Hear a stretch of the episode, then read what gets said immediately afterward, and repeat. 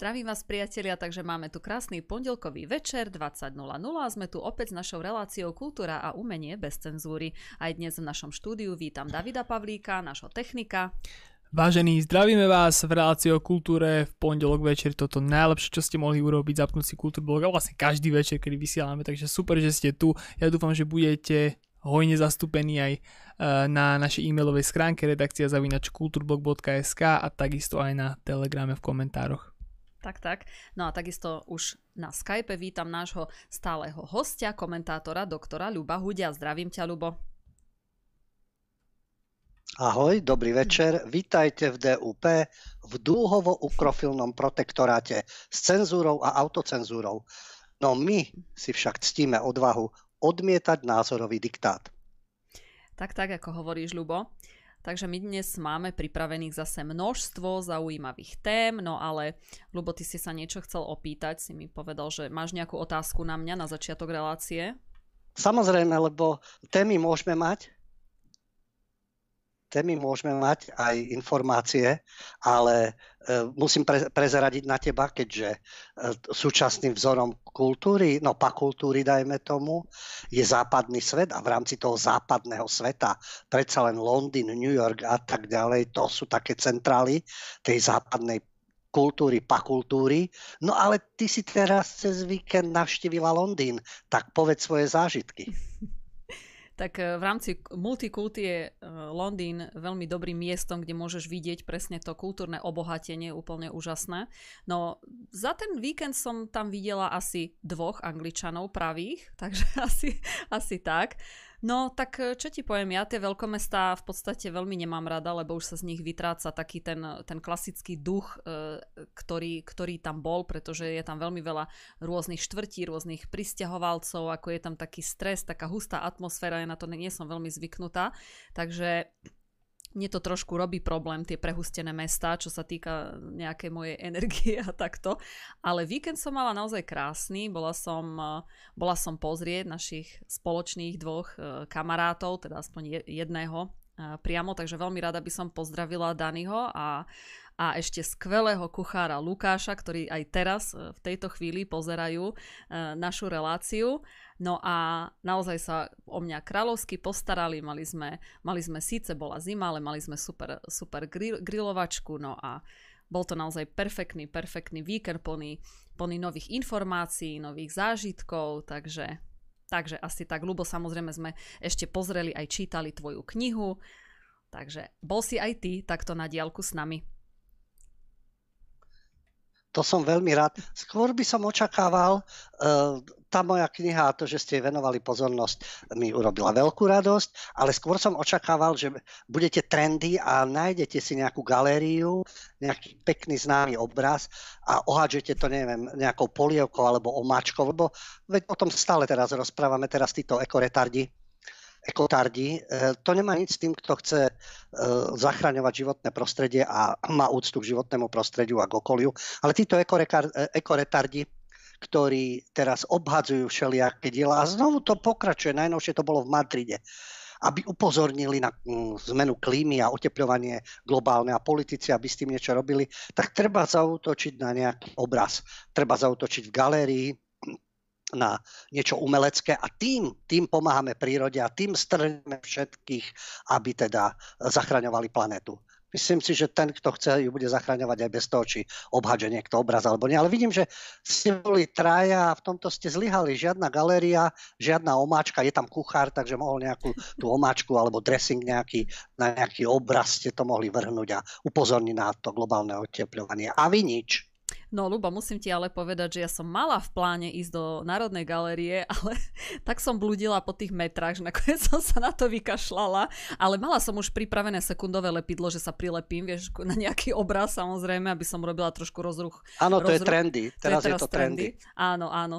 Takže, no chcela som byť trendy, no nevyšlo to, nevadí, musím si nájsť nejakú inú galériu. Najlepšie je teraz, uh, uh, kde to? Uh, túto v, se, uh, v Seredi.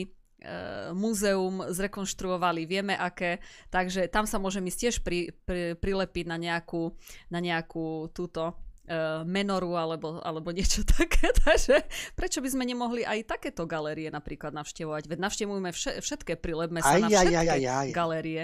Prečo nie? Aj, aj, aj, aj, aj. Tak toto, toto je, to je paragraf. Ty musíš si vybrať nejakého autora, nejaký obraz. Najlepšie, aby to bol európsky autor, najlepšie, aby to bol biely autor. Ruský. Pochopiteľne. Na, na niečo takéto. A je v týchto súvislostiach to už náka bude v strehu, keď si to takto oznámila. Tak, no ale keď sa už prilepím, tak už potom ma budú. Ale nevadí, aspoň si získam, Ľubo, popularitu, konečne sa o mne bude písať, že som sa niekde prilepila, možno ma prídu odlepiť, alebo budem sa na to sťažovať ako e, títo aktivisti v Nemecku, čo sa prilepili a potom podali sťažnosť na zamestnancov, lebo sa prilepili na výstave e, luxusných aut na podlahu.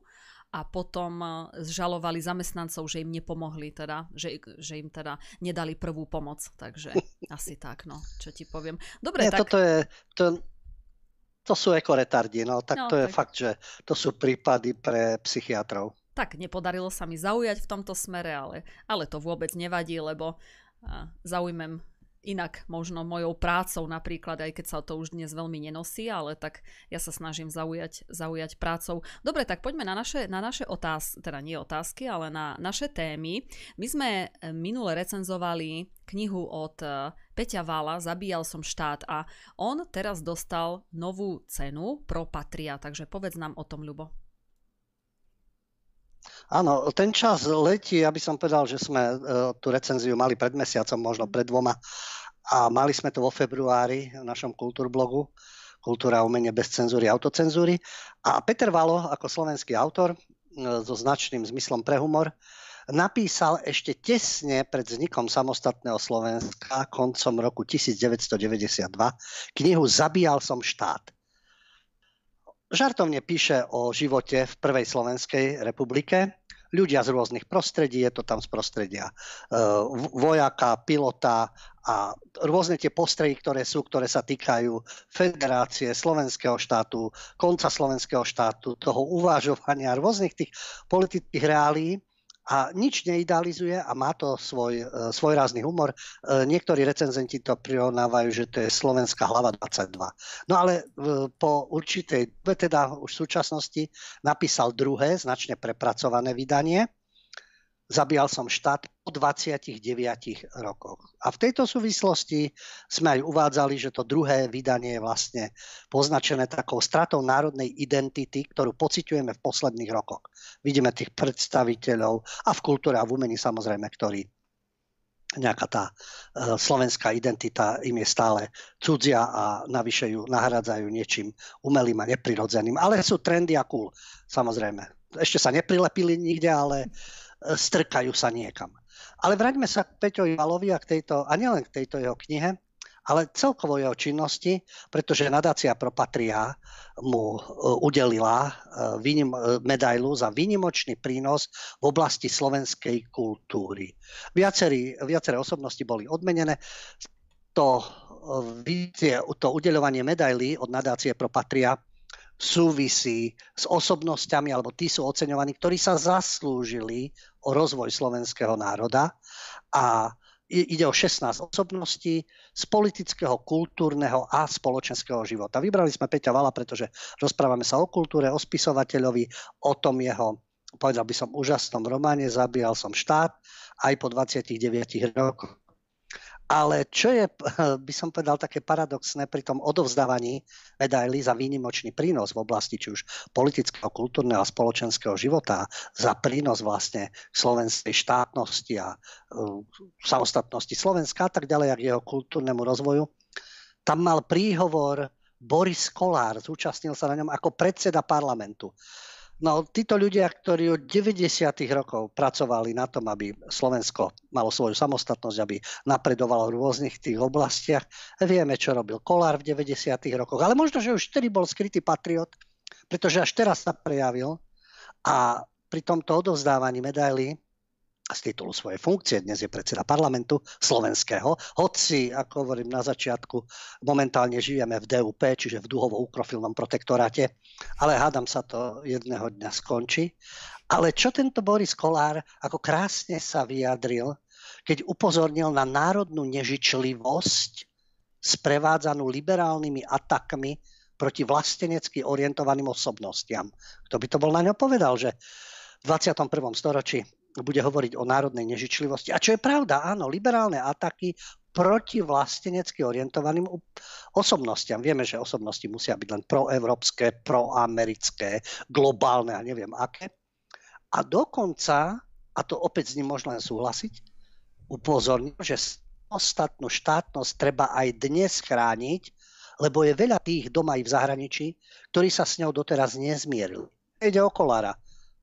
Od neho to môže byť frázy, alebo neviem, či už tomu v dnešnom štádiu verí. V deväťdesiatych rokoch sa zaoberal niečím úplne iným, ako tí ľudia, ktorí boli teraz oceňovaní, teda nadáciou Pro Patria.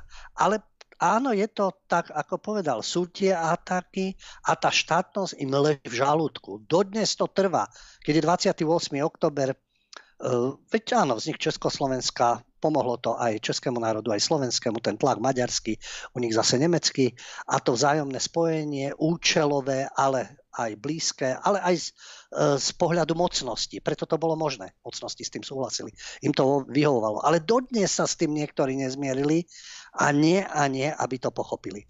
Len v súvislosti s tým, že sa oceňujú osobnosti a dávajú sa teda tieto medaily Pro Patria, je to nevyhnutnosť preto, lebo ako to vyjadruje aj táto nadácia, je tu určité morálne vákuum vyzdvihovania skutočných slovenských osobností, ktoré niečo urobili preto, aby sme existovali vo vlastnom štáte. Pretože prezidentka republiky, predtým prezidenti udeľujú štátne vyznamenania osobnostiam, napríklad pri príležitosti vzniku samostatnej Slovenskej republiky, ale tam vo vzťahu k tým odmeňovaným alebo oceňovaným je aj kritika a pohoršenie, pretože častokrát sú to ľudia, ktorí si neželali vznik suverénneho štátu a celý život spochybňovali akékoľvek národné hodnoty. A títo ľudia, ktorí nechceli ten štát, netúžili po ňom a stále mali výhrady. Oni sa schovávajú, že mali výhrady k tej vláde, kto vládol a tak ďalej. Vždy bude niekto vládnuť a bude nejaká vláda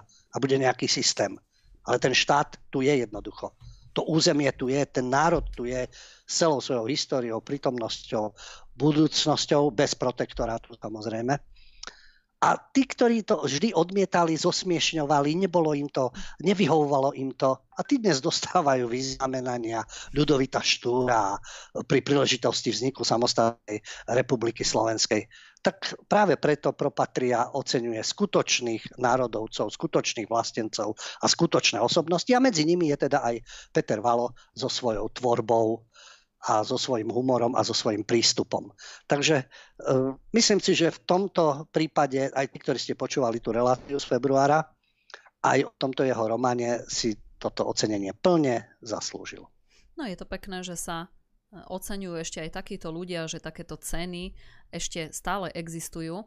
Ale poďme spomenúť, my v našej histórii máme aj veľmi výnimočného človeka, volal sa Jozef Škultéty, ktorý bol tak odvážny, to sa dnes už naozaj nevidí, že sa postavil do súboja za Slovensko, za slovenský štát, za svoje slovenské presvedčenie. To by si teraz mali vypočuť všetci, ktorí majú ukrajinské vlajočky na profiloch. Takže, Ľubo, pa- páči sa. No a tak ako hovoríš, lebo všetci sa nadchýnajú ukrajinským bojom a odvahou a samozrejme, že tú situáciu môžeme posudzovať a mať na to svoj názor. Ale v prípade slovenských kultúrnych osobností, ako hovoríš, Jozef Škultéty, literát a národovec, takmer sto rokov sa dožil. On bol literárny kritik, historik, jazykovedec, prekladateľ. Patril k významnému patril teda tej, dá sa povedať, kultúrnej a umeleckej elite slovenskej, ktorá sa v najťažších časoch snažila niečo dosiahnuť pre Slovensko a skôr či neskôr aj pre štátnosť. A v literatúre sa človek nie všetko dočíta. Slovenská herečka Nadia Hejna, ktorá pochádzala z významného rodu divadelníkov a národných dejateľov, pietorovcov, ešte pred svojou smrťou rozprávala rôzne príbehy a jeden z tých príbehov, ktorý, ktorý sa nedozviete bežne, je veľmi zaujímavý a veľmi svojrázny. Tak tento Jozef Škultéty, vzhľadom na ten svoj vek a skúsenosti a tak ďalej, nazývaný Baťko Škultéty, napísal v Martinských národných novinách napísal článok. A niektorým maďarským predstaviteľom sa zdalo, že urazil Maďarov. Neviem presné znenie toho článku. Ale vyzvali ho na duel s pištoľami. V tom čase to takto bolo. Urazený ho vyzvali. Ale e, Baťko Škultéty nevedel strieľať. Nikdy nestrieľal. Svetozar Hurban Vajanský, ďalšia osobnosť, sa hneď hlásil, že bude Škultéty mu robiť sekundanta. No ale on nemal nikdy pištol v ruke. Ale bol, ako povedal, ochotný za národné presvedčenie aj zomrieť. A tak ho mladí učili strieľať na nejaké terče. Lenže netrafil ani jeden. Ale tak bol zažratý do toho, teraz to bude také kruté, a povedal, že Maďara, ktorý sa mu postaví, zastrelí ako psa. No a keď prišlo k duelu, tak Vajanský sa ich snažil zmieriť, ale nedalo sa. Bol tam ten vyzývateľ, neviem, ktorá konkrétna osoba to bola, ale urazený ako Maďar bol, článku, ktorý napísal Baťko Škultéty. Ale pri tom súboji už ako keby dostal rozum a vystrelil do vzduchu. No, všetci si mysleli, že je koniec, ale Škultéty vystrelil na ňo, lenže ho netrafil. A znovu sa to opakovalo. A zase e, tento jeho vyzývateľ do vzduchu a Škultéty na ňo a zase netrafil. No, potom to dopadlo tak, že sa objali, išli do hostinca a udobrili sa. Takže na jednej strane je ten zápas, je ten boj, ale môže to skončiť aj tak, že nemusia si odrezávať hlavy a nemusia sa zabíjať.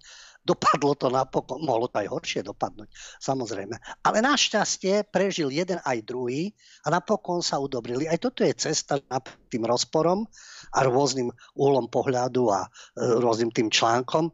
Tí ľudia, aj keď sa dostanú do určitého konfliktu, tak napokon by mali nájsť nejaké riešenie, lebo ako to zabíjanie provokuje ďalšie zabíjanie.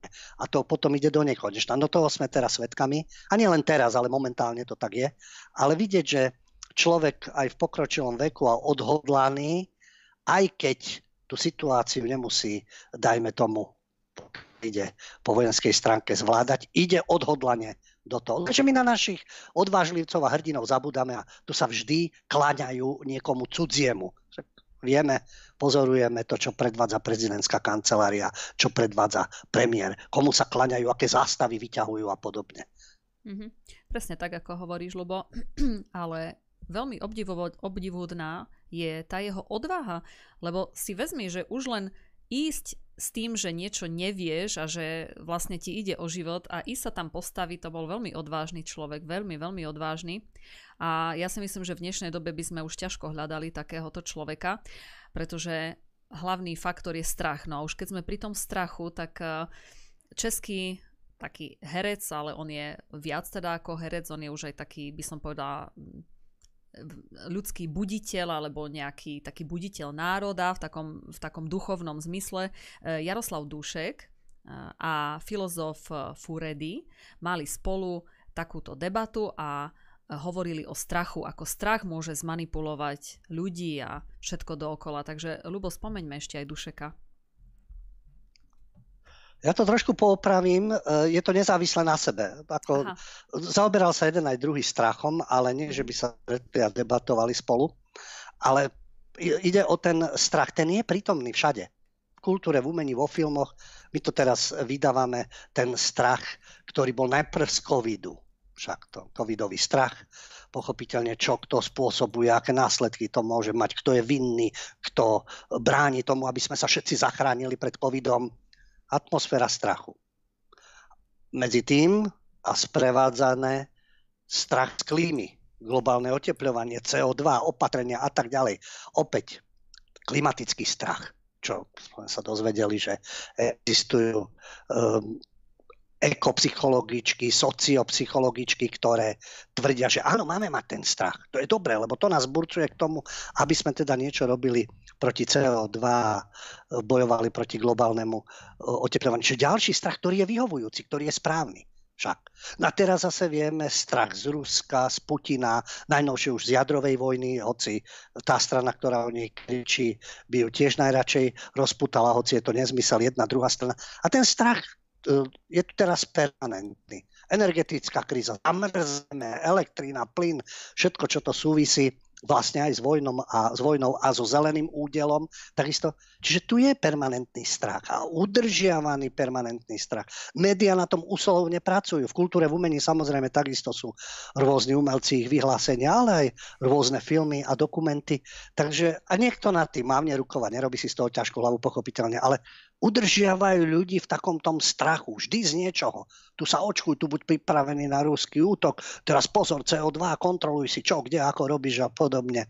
No a Jaroslav Dušek, okrem herca, pochopiteľne sa zaoberá duchovnom, ezoterickými záležitosťami. Sám na sebe má vyskúšané rôzne tieto, by som povedal, praktiky, ako žiť a čomu odolávať.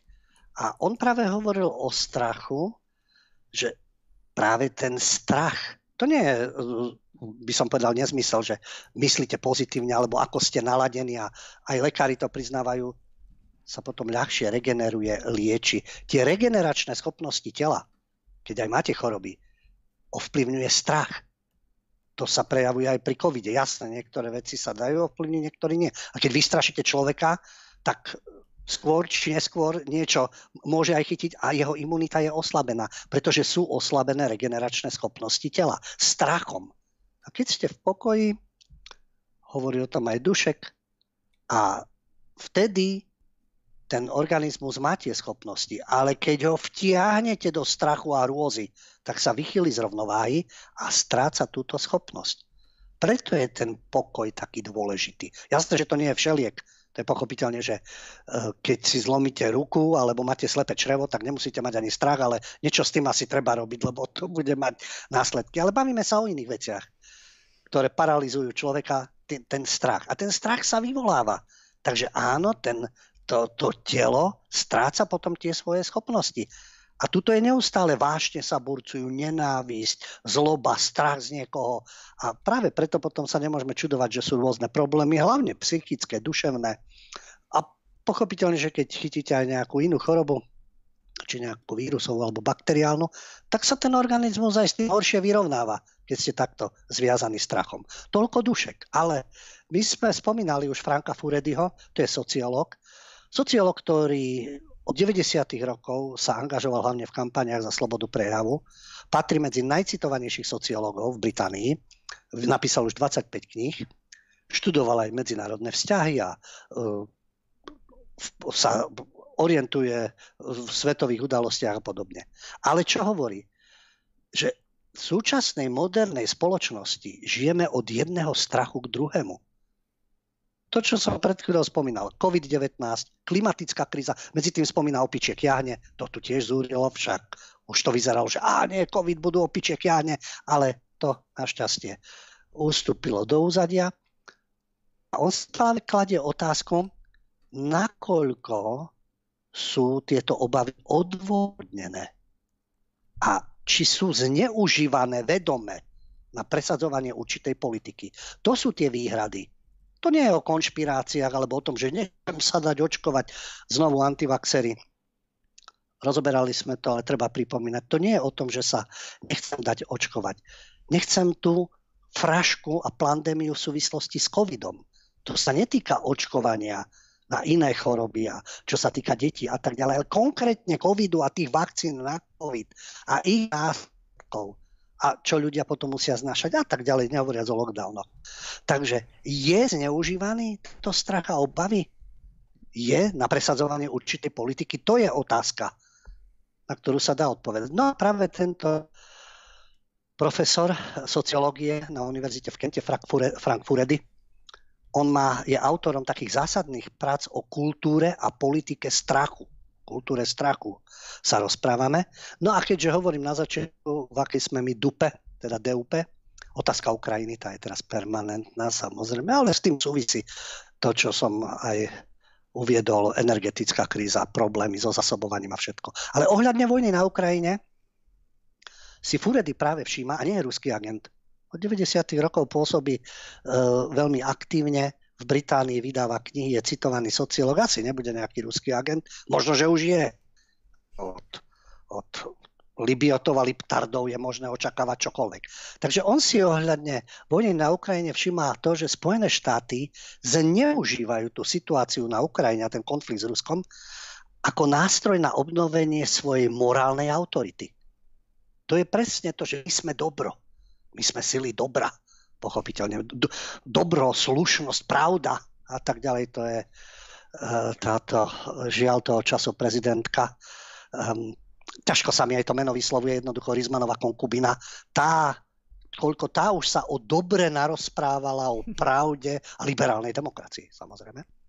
Takže Frank Furedi v rozhovore pre týždenník Echo hovorí, ja v tejto vojne podporujem Ukrajinu, stopercentne. Není ruský agent, ani nie je stúpencom Putina, ale ako tvrdí, súčasne vidím, ako tá obrana Ukrajiny prerastá v zástupnú vojnu medzi Amerikou a Ruskom. To už musí byť každému jasné.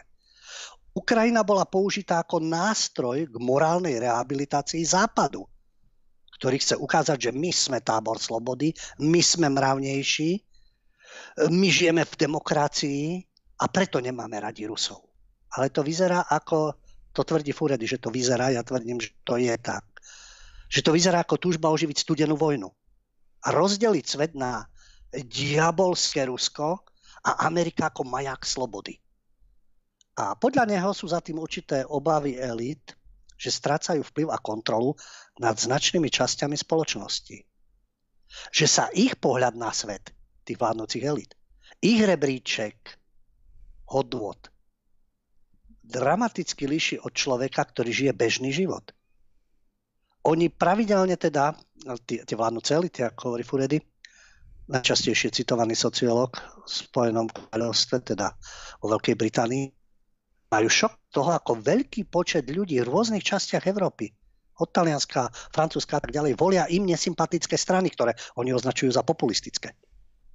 A preto sa pokúšajú znevažovať tento trend a tvrdia, že tí voliči týchto nesystémových strán populistických sú hlúpi, že sú nemysliaci, chýba im vzdelanie, ani nevedia, čo je v ich záujme a voličov týchto strán označujú za fašistov, xenofóbov, homofóbov, uh, akúkoľvek niečo odporné, čo ich napadne. Ale to je metóda, ako určité politické strany a hnutia sociálne izolovať a získať kontrolu. Takže tomu slovu populizmus, ktoré malo v minulosti pozitívne, pozitívne súvislosti, dali negatívny zvuk.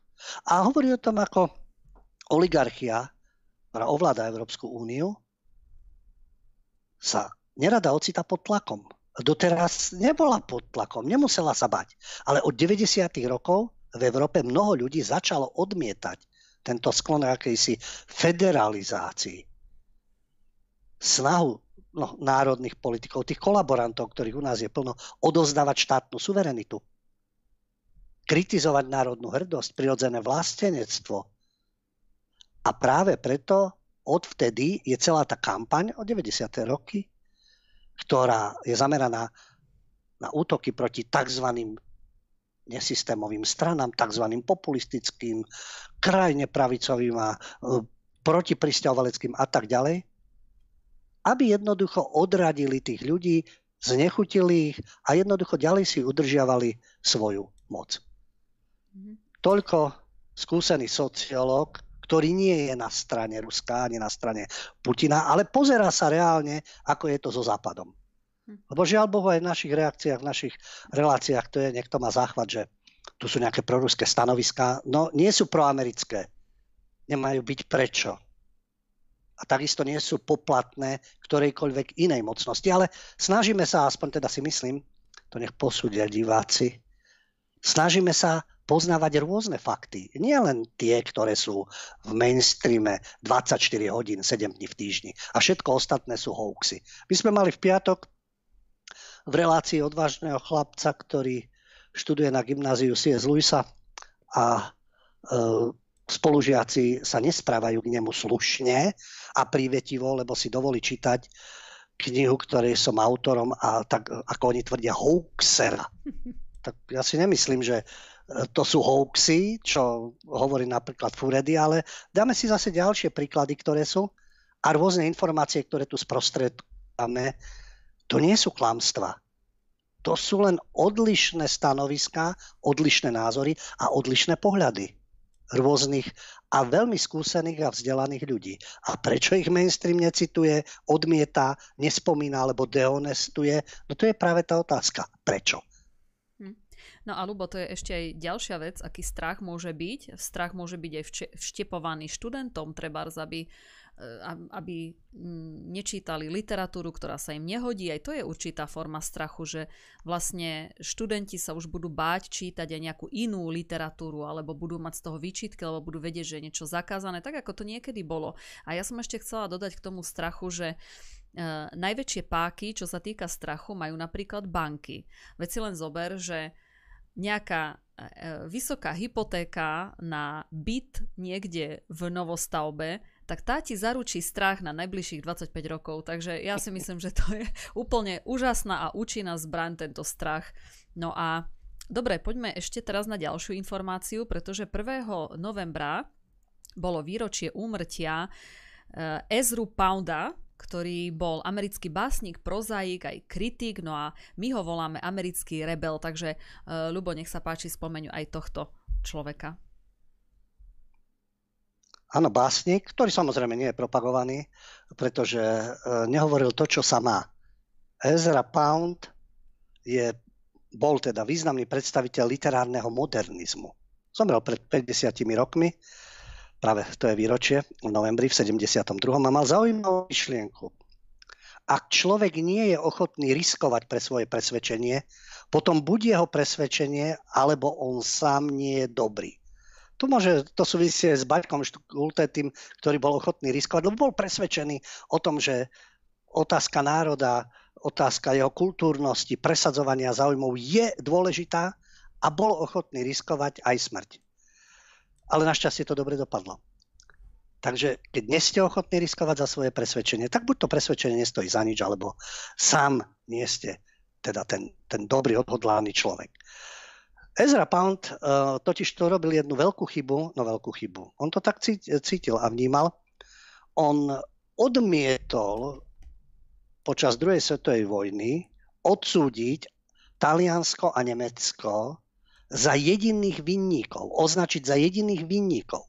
Pretože podľa neho druhú svetovú vojnu vyvolal medzinárodný a americký kapitalizmus. Veď sú známe veci a financovanie a tak ďalej. Takže to si dovolil americký básnik v americkej spoločnosti, sloboda, no ale kdeže niečo takéto.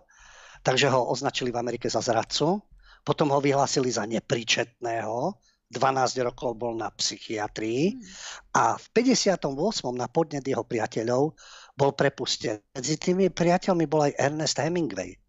Ernest Hemingway, ktorý slúžil aj v americkej armáde počas druhej svetovej vojny. Sú aj také informácie, samozrejme treba dohľadať a potvrdiť, že Ernest Hemingway sa zúčastňoval aj poprav nemeckých vojakov, už odzbrojených, zajacov. Zajacov, nemeckých zajacov. A dobre, to je osobitná kapitola, ale tento Ernest Hemingway, ktorý teda mal úplne iné zmyšľanie, presadzoval, aby Ezru Pounda pekne pustili a nehrali sa s ním, že je blázon a zradca a tak ďalej. Ináč metódy, ktoré samozrejme používa aj bolševizmus. Preto neobolševici, progresívci, všetko to spolu zapadá. A Ezra Pound odišiel do Južného Tyrolska a keď odišiel zo Spojených štátov, tak povedal, utiekol som z blázinca, v ktorom žije stoosemdesiat miliónov chovancov. No, no to náramne pripomína aj dnešné Spojené štáty. Takže Ezra Pound sa nemýlil a dnes, keď vidíme, čo sa deje v Spojených štátoch, tie streľby, to nie je len zbraň. Takisto to zdôvodňujú už teraz, že to sú problémy, ktoré majú ľudia duševné, psychické. Tam okrem tých zbraní, ktoré sú k dispozícii a ktoré môže niekto zneužiť a kúpiť si také typy zbraní. U nás sa do, skr- do školy prinesie sekera. Našťastie. Už v dvoch prípadoch. Áno, v Japonsku tam to robia nožmi. Takisto v Číne. Jasné, že tá zbraň, keď je nejaká automatická, má tam množstvo zásobníkov, tak narobí oveľa väčšiu paseku. Ale vždy je to problém psychický a duševný. A ten blázinec sa dnes naplno prejavuje. Tých stoosemdesiat miliónov chovancov, ktorí tam sú, tak ako z toho vidieť tie problémy, s ktorými zápasia Spojené štáty. Takže Ezra Pound mal v mnohom pravdu, len Bolo to počas druhej svetovej vojny a vtedy sa nepridať na stranu víťaza, pochopiteľne, bol veľký problém. Takže tiež si, si v svojom živote musel prekonať tieto ťažkosti, ale uh, našťastie sa odtiaľ do, dostal, zomrel v Benátkach a tá myšlienka jeho, aj jedna, aj druhá, o tom blázinci s miliónmi chovancov, aj o tom presvedčení sú stále platné. Mne sa ináč veľmi páči jeden jeho výrok Ezru Pounda, ktorý povedal, že otrokom je ten, kto čaká, kým niekto príde a vyslobodí ho. No a to je svätá pravda. Dobre, mňa len ešte napadlo... Ty Ďalšia si... múdra myšlienka. Áno, on mal, on mal ináč veľmi, do, veľmi dobre takéto výroky, ale mňa by zaujímala, zaujímala taká informácia, že či on bol aj duševne v poriadku, keď vyšiel po tých dvanástich rokoch, lebo predsa len akože tak dlho byť na, na pobyte na psychiatrii pod rôznymi liekmi, alebo ako. Nemáš také informácie, že ako žil potom vlastne? To nie je. Žiaľ, ako nie, jasne nie je problém uh, si to zistiť. Zoberme si len uh, Bradley Manning, teda už Manningova, takisto keď sa ocitol, uh, keď vlastne sprostredkoval informácie Wikileaksa, keď sa ocitol vo väzení a tam pod rôznym nátlakom, vieme, zmenil si pohlavie, Manning už dnes je Manningová, takže tam sa tiež dejú určité veci a to neprekvapuje, žiaľ. No, možno, že to bolo taktické, alebo neviem, bolo to možno nejaké pohnutie mysle, ale v týchto podmienkach, navyše, keď bol na psychiatrii dvanásť rokov, tak nepochybne uh, to muselo zanechať aj nejaké následky. Nič to nemení na tom, že tie slova, ktoré povedal, majú svoju hĺbku a stále sú platné. Hm.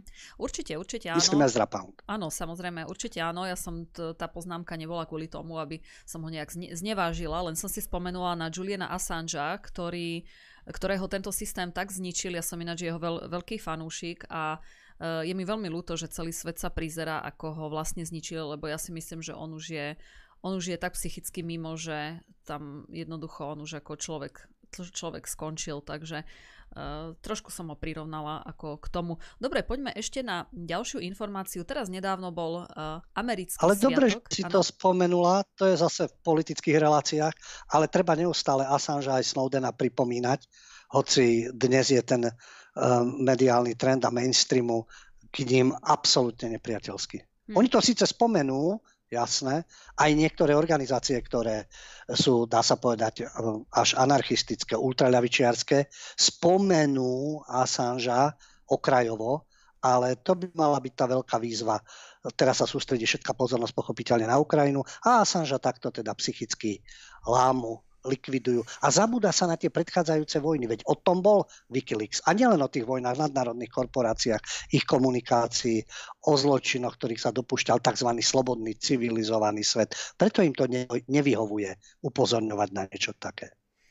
Presne, Ľubo, ako hovoríš, mne sa veľmi nepáči tá jedna vec, že vždy niekto povstane z toho davu, kto tak vytrča a on urobil Assange veľmi veľa pre ľudstvo, si myslím, ale vždy ho, keď ho potom dostane do rúk ten, ten systém, v podstate dostane sa do väzby a už ho, už ho akože chytia, no a potom to začne samozrejme ísť dole vodou, ale mňa najviac zaráža to, že sa stále len celý svet prizerá, nikto mu v podstate ešte stále nepomohol a mm, to je ten taký Akoby, akoby osud takých martírov, že nesmú sa dostať do toho systému, lebo potom, ako vidíš, tak je problém, aby sa z toho vymotali, aby im niekto pomohol. Darmo majú peniaze, darmo majú úžasných právnikov, ale potom sa to ťahá, no a kým sa to, kým sa to celé dotiahne, tak sa presne môže stať to, čo Assangeovi, že z neho bude úplne ľudská troska. No a ja dúfam hlavne, že to, že to, nejak, že to nejak prežije. Dobre, poďme ešte na ďalšiu teda otáz- nie otázku, ale čo mám dnes ja s tými otázkami, už neviem. A e, poďme na... na ten... Asi máš nejaké otázky, čo ťa trápia? Asi. Mám také nezodpovedané otázky, áno, v sebe nosím. To je pravda. Dobre, tak... E... To je pochopiteľné. Človek, keď premýšľa, tak má v sebe nezodpovedané otázky. Áno, áno, ale dnes som práve, ja viem, z čoho to plynie, lebo dnes som celé po obede riešila interviu, no a stále som tam používala slova, slova otázky, otázky, ako so mnou robili interviu, tak stále mám ešte asi otázky z toho, no nevadí. Ale chcela som, aby sme spomenuli dnes Halloween, lebo... Vieš čo, ja ti do toho skočím. Ano. Minule som ti vo vysielaní televízie počul celkom dobrú myšlienku. Nie na každú otázku existuje odpoveď. A preto sa znovu pýtam, kto zabil Kennedyho? Áno. To bolo dobré. I mne sa páčilo napríklad Felix Holzmann, kedysi známy český komik, on bol úplne úžasný, tak prišiel ku takej, ja neviem, kto to bol, ako taký vševed, niekedy sa to volalo vševed, tak vševeda povedal, že on vie úplne všetko, taký aj veštec, a že on mu zodpovie na každú jednu otázku, čo bude chcieť, ako čo bude chcieť, môže aj zistiť, aký, bol, aký bude ďalší prezident a tak. A, a Holzmann sa tam vtedy pýtal, no tak mňa by hlavne zaujímalo, kto mi vypil rum zo špajze. Takže ako, asi tak, no. Aj také otázky. Zásadná otázka, áno, samozrejme. Lebo každého zaujíma niečo iné, hej, takže nemusia ťa trápiť nejaké otázky sveta, samozrejme, ale môže ťa trápiť napríklad tvoj vypitý rum. Aj, to, aj tomu sa môže stať. No, dobre, ja som chcela teda do tretice... Niekoho, niek- niekoho trápi Kennedy, niekoho trápi rum. No. Presne, tak. No ale vidíš. Dobre, tak poďme po štvrtý, na štvrtý pokus. Takže Halloween. Chcela som, aby sme spomenuli Halloween, pretože teraz bol tento americký sviatok, ale... Teraz vyzerá, že to nie je až tak americký sviatok, lebo ty si dal podnet na základe ďalšieho podnetu nejakého nášho diváka, že to nie je americký sviatok. Tak poďme si to vysvetliť, čo to vlastne je. Halloween samozrejme každý rok. Je to, súvisí to s kultúrou a umením. No, niekto môže mať výhrady. Rokové skupiny používajú ten termín Halloween, horory sa na, nakrúcajú Halloween. Takže je to taký fenomén, ktorý je aj v hudbe, aj v umení.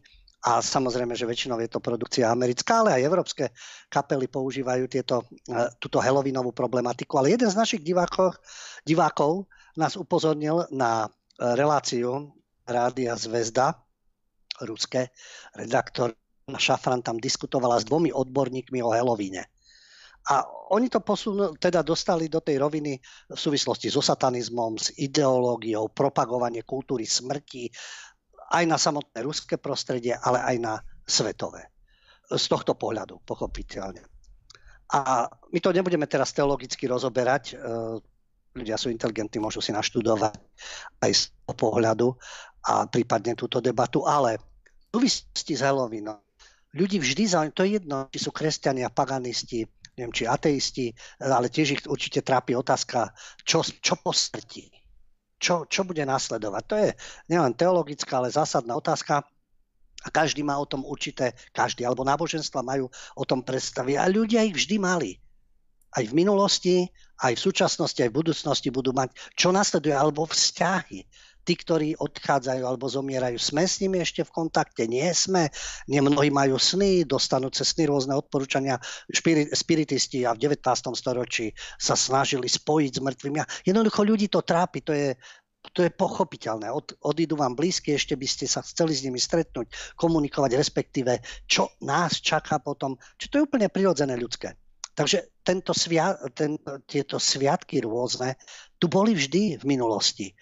Samotný Halloween, áno, teraz to prichádza, pretože vidíme v Spojených štátoch, ako hovorím, kostýmy rôzne, chodí sa, cukričky dostávajú deti, pod rúškom toho sa pácha kriminalita. Dostaneme sa aj k zvláštnemu fenoménu v susednom Rakúsku, ktorý majú na svedomí imigranti a súvisí s Halloweenom, čo už má veľmi ďaleko od kultúry. Ale samotný Halloween, samotný Halloween má svoj pôvod medzi Keltmi na britských ostrovoch, keltské obyvateľstvo. Toto označenie vlastne mali taký sviatok Samhain. A vlastne Kelti ten deň vnímali ako také krátke obdobie, keď sa stiera hranica medzi živými a mŕtvými. No a stavali rôzne oltáre, tie zdobili, dnes sú to tekvice, oni tam dávali e, iné záležitosti a nad, snažili sa nadviazať spojenie s mŕtvými. No a tieto ceremónie sprevádzali rôzne obrady, oslavy, ktoré sa nenazývali Halloween, ale Samhain. No a tento sviatok sa do Spojených štátov dostal až v devätnástom storočí. V devätnástom storočí Íri, potomkovia Keltov, prišli s týmito tradíciami, ktorí Íri už tiež boli kresťania, samozrejme, veď ich patronom je svätý Patrik však a úplne už je iná tá duchovná atmosféra, ale tie keltské tradície u určitej časti obyvateľstva pretrvávali a prelínali sa. Takže postupne na našom území ten, ten, tie tradičné sviatky, také tie pohanské, potom boli nahradené sviatkom všetkých svätých. To je vývoj. A Zo Spojených štátov je známe to, tie americké oslavy, to koledovanie, tie kostýmy rôzne, ale napríklad aj v Japonsku to je. Takisto sú veľké pochody, na ktorých sa zúčastňujú tisíce ľudí a takisto, no Japonci, je to pod vplyvom, samozrejme nikdy takýto kult Halloweenu nemali, ale vplyvom Ameriky a americké prítomnosti a tak ďalej, jasné, že to má, že to má vplyv. Ale oslavuje sa to aj v Mexiku. U nich je to Deň mŕtvych. V španielčine Dia de, de los Muertos. A oni oslavujú dokonca niečo také od konca, lebo ten Samhain alebo Halloween je z tridsiateho prvého októbra na prvého novembra. Ale v Mexiku to je samozrejme od októbra až do druhého novembra. A je to jeden z najvýznamnejších sviatkov v roku. A tam sa stretávajú rodiny, priatelia, aby zdali úctu, spomenuli si na zosnulých členov rodiny. Tak to bolo aj v prípade Keltov. Takže on to, ono to má svoje korene, ale dnes má tú komerčnú podobu a dostáva sa to do tých pozícií hororov a zabíjania. A pácha sa pod tým aj kriminalita, masky a tak ďalej. Ale ten Deň mŕtvych sa vlastne, to si pripomínajú na Filipínach, v Bolívii, Guatemale, v Peru, no v Latinskej Amerike. Tam samozrejme tiež sú tie tradície. Takže jednoznačne, podľa toho, aký to má dopadá, ako sa ľudia správajú, to je, teraz sa k tomu dostávame, ako sa ľudia správajú, ale má to svoje keltské korene, ten sviatok. No a dnes má tú komerčnú podobu, akú má. Ale teraz v súvislosti s oslavami tohto sviatku, nie Samhain, ale Halloween, z hľadiska kresťanstva samozrejme je to e, nepriateľné, lebo tam je pamiatka zosnulých, ale tiež je to presne na to obdobie, kedy to bolo aj v starovekých národoch a v pohanských kultoch a podobne. Takže ono sa to historicky takto prelína. Ale teraz to je novinka, to nemá s, hysteri- s históriou, skôr s hystériou niečo podobné, lebo v rakúskych mestách, Linz, Salzburg, Klagenfurt, zaujímavé, v rôznych tých mestách došlo k výtržnostiam a k bitkám. Mladí muži s policajtmi, hádzajúci petardy na električkové vedenie. V Mexiku si spomínajú na mŕtvych, Kelti sa snažili spomínať a tak ďalej. Nie, tuto je nová forma. Tu je forma, že sa zničí električkové vedenie, čo samozrejme ohrozuje životy. Policajti v Rakúsku museli nasadiť drony, psi. V Salzburgu tamto hádzali tie petardy dokonca do ľudí. Vo viedenskom obvode Florisdorf, tam zasahovala polícia samozrejme takisto. A väčšinou išlo o osoby od pätnásť do dvadsaťštyri rokov. Ale, teraz zaujímavosť, polovicu tých násilníkov tvorili žiadatelia o azyl. Takže minister vnútra Gerhard Karner prišiel s tým, že začnú konania o zamietnutí žiadosti. A tuto máme ten vplyv, s ktorým Kelti nemajú nič spoločné, ani ten pôvodný sviatok, pretože tí násilníci, ktorí to spustili, sa inšpirovali francúzským filmom Athena, ktorý mal teraz premiéru koncom septembra na Netflixe. Ďalšie bahno, čo chrli, samozrejme, na kultúru. A to je príbeh z francúzskeho predmestia o občianskych nepokojoch. Tam sa imigranti postavia proti policajtom počas určitého pouličného boja na sídlisku. Prečo sú dôvody a tak ďalej. No a títo tínedžeri na TikToku sa tesne predtým teda zdieľali zábery z toho filmu a vyzývali pred týmito útokmi, vyzývali, aby si pozreli ľudia tento thriller Athena od režisera Romana Gavrasa. No a väčšinou, aj podľa policajných údajov, päťdesiat percent medzi aj tými násilníkmi boli Sýrčania a Afgánci. Takže dostávame sa k tomu, tak oni utekajú pred vojnou. Áno, v Sýrii je vojna, v Afganistane takisto. Utekajú pred vojnou, prilezú do Európy, kde by nemali žiť vo vojne a púšťajú výtržnosti, násilnosti, ohrozujú ľudí, chodcov, električky a tak, lebo je to ohromná zábava. A ušli pred vojnou, aby tu rozputávali nové vojny. Nehovoriac o tom, kto rozputal vojnu v Sýrii a v Afganistane a za akým zámerom a prečo. To už je politologická otázka. A väčšina týchto migrantov majú povolený pobyt v Rakúsku a niektorí už aj rakúske občianstvo. Takže starostka Linca, e, miesto starosta, pardon, sa vyjadril jasne, kto nedodržiava naše zákony, stratil právo na pobyt. musíme konať pevnou rukou. To už mali dávno konať pevnou rukou v súvislosti s tým. Takto sa niečo zneužije. Doteraz to nikoho nenapadlo, ale prídu Sýrčania a Afgánci a zrazu tu majú cirkus v Rakúsku a môžu ohrozovať ľudí a terorizovať. A mainstream drží hubu, samozrejme. Lebo á, tam sú imigranti, mladí imigranti, môže byť šťastní, že sú v Európe a budú terorizovať svoje okolie, ale schovajú sa za Halloween. Nie, nie za Halloween sa schovali. Stačí film. Ten film ich podnetil, to zdieľali, to si posielali na TikToku. Takže toto je tiež prínos Netflixu, určitých filmov a podobne. Nie, že to, áno, môže odrážať realitu, ale zaujímavé, že niekoho to podnetí k tomu, aby ubližoval ostatným a v krajine, ktorá ich prichýlila. Tak nech si to robia v Sýrii a v Afganistane.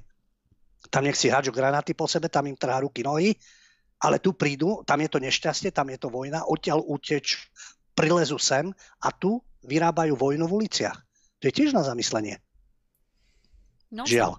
No žiaľ, žiaľ. Oni sa zase potom spamätajú, všetky tie vlády, vtedy už keď bude neskoro, vieš, keď už budú všade tie no-go zóny. Áno, zrazu pevnou, pevnou rukou, zrazu idú riešiť pevnou rukou. Mm-hmm. Ale takisto, keď si hovoríme o voličoch. Ak chcú riešiť niečo pevnou rukou, starostovia majú ťažkú hlavu z toho, ministerstvo vnútra, polícia, ale teraz boli prezidentské voľby a Rakúšania si zvolili za prezidenta ich Čaputovú, van der Belena.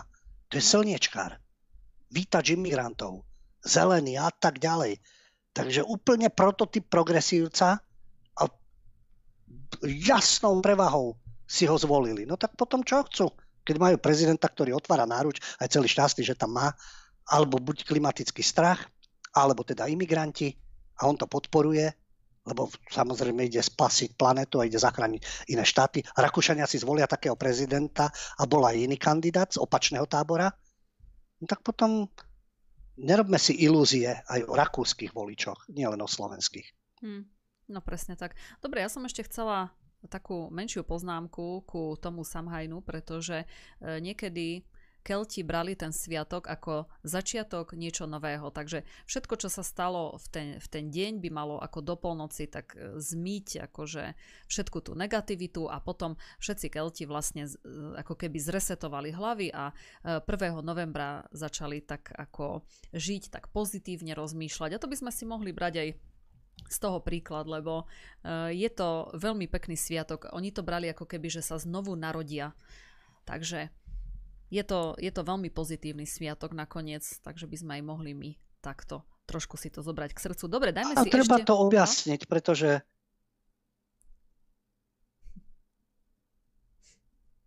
Teraz sme ticho obidvaja a potom naraz Ľubo chcel si ešte k tomu niečo dodať. Áno, lebo v rámci toho Skypeu, hej, si skočíme a teraz sa navzájom počúvame. Nie, ja som len chcel dodať, že Uh, treba to objasniť, lebo sú na to rôzne pohľady, jasné. Keď to niekto vníma cez tú pseudozábavu, alebo cez nejaký americký horor, lebo presne taký sú, alebo určité skupiny, ktoré to vyjadrujú vo svojich textoch, pričom oni to tiež berú len ako zábavu. Oni to neberú ako výzvy na násilnosti, ale má to svoj pôvod úplne iný. No ale dostalo sa to, to vidíte, dnes to petardami oslavujú Sýrčania, Afgán, Afgánci v Rakúsku, na základe francúzskeho filmu a výtržnosti imigrantov. Takže to zneužiť sa dá čokoľvek a môže to mať rôznu podobu. Ale treba poznať význam tých vecí a poukázať na to, čo je skutočne dnes tým negatívnym prínosom a, a čo to pôvodne vlastne znamenalo. Takže je dobré, že sme sa tomu, tomu venovali. Áno, je to, je to veľmi dobré, lebo hlavne tieto sviatky sú dnes už len o komercii, aj takisto Halloween a, a aj všetky tie, ja neviem, Santa Claus, jak, sa, jak to najnovšie volajú, to je všetko o takej komercii, že ten duch toho sviatku sa úplne už niekde totálne stratil. Ja som, keď som teraz bola v tom Londýne, tak zase tam mali nejak Indovia, nejaký sviatok, takže e, dve noci po sebe tam strieľali ako rôzne tie, ja neviem, tie... ohňostroje ako my na Silvestra. Ako na jednej strane to bolo pekné, ale na druhej strane som si tak uvedomila, že som rada, že tu nemáme tú multikulty, pretože koho to zaujíma? Veď to je to, že každý by si mal žiť v tom štáte, kde sa narodil a vôbec by nemal tie svoje sviatky zaťahovať niekde inde. Ja si myslím, že tiež Angličanov nezaujíma, že v Indii teraz majú nejaké svoje, svoje Krišna sviatky a neviem čo všetko. A práve, práve z tohto dôvodu my by sme vôbec podľa mňa fakt naozaj multikulty vôbec nemali žiť, lebo na čo? Ako tie sviatky by si nikto nemal ťahať a vôbec celé to náboženstvo by si nikto nemal ťahať uh, do, tých, do týchto krajín, hej, a nehovoriac o nejakých uh, mešitách a, a, a podobne, akože koho to zaujíma, keď, niek- keď niekde chceš prísť, tak budeš rešpektovať tu naše aj náboženstvo, aj všetko, doma si rob, čo chceš, ale ako žiadne tieto požiadavky by vôbec nemali takto, takto byť, lebo môže to uh, napríklad tých Angličanov otravovať, čo s, určite si myslím, že áno, ale jednoducho tí Indovia tam majú ten sviatok a všetko ide bokom a ich to vôbec nezaujíma, že sú v Indii. Takže mne osobne sa toto vôbec nepáči. Ľubo, chceš k tomu niečo dodať ešte? Môžem len súhlasiť.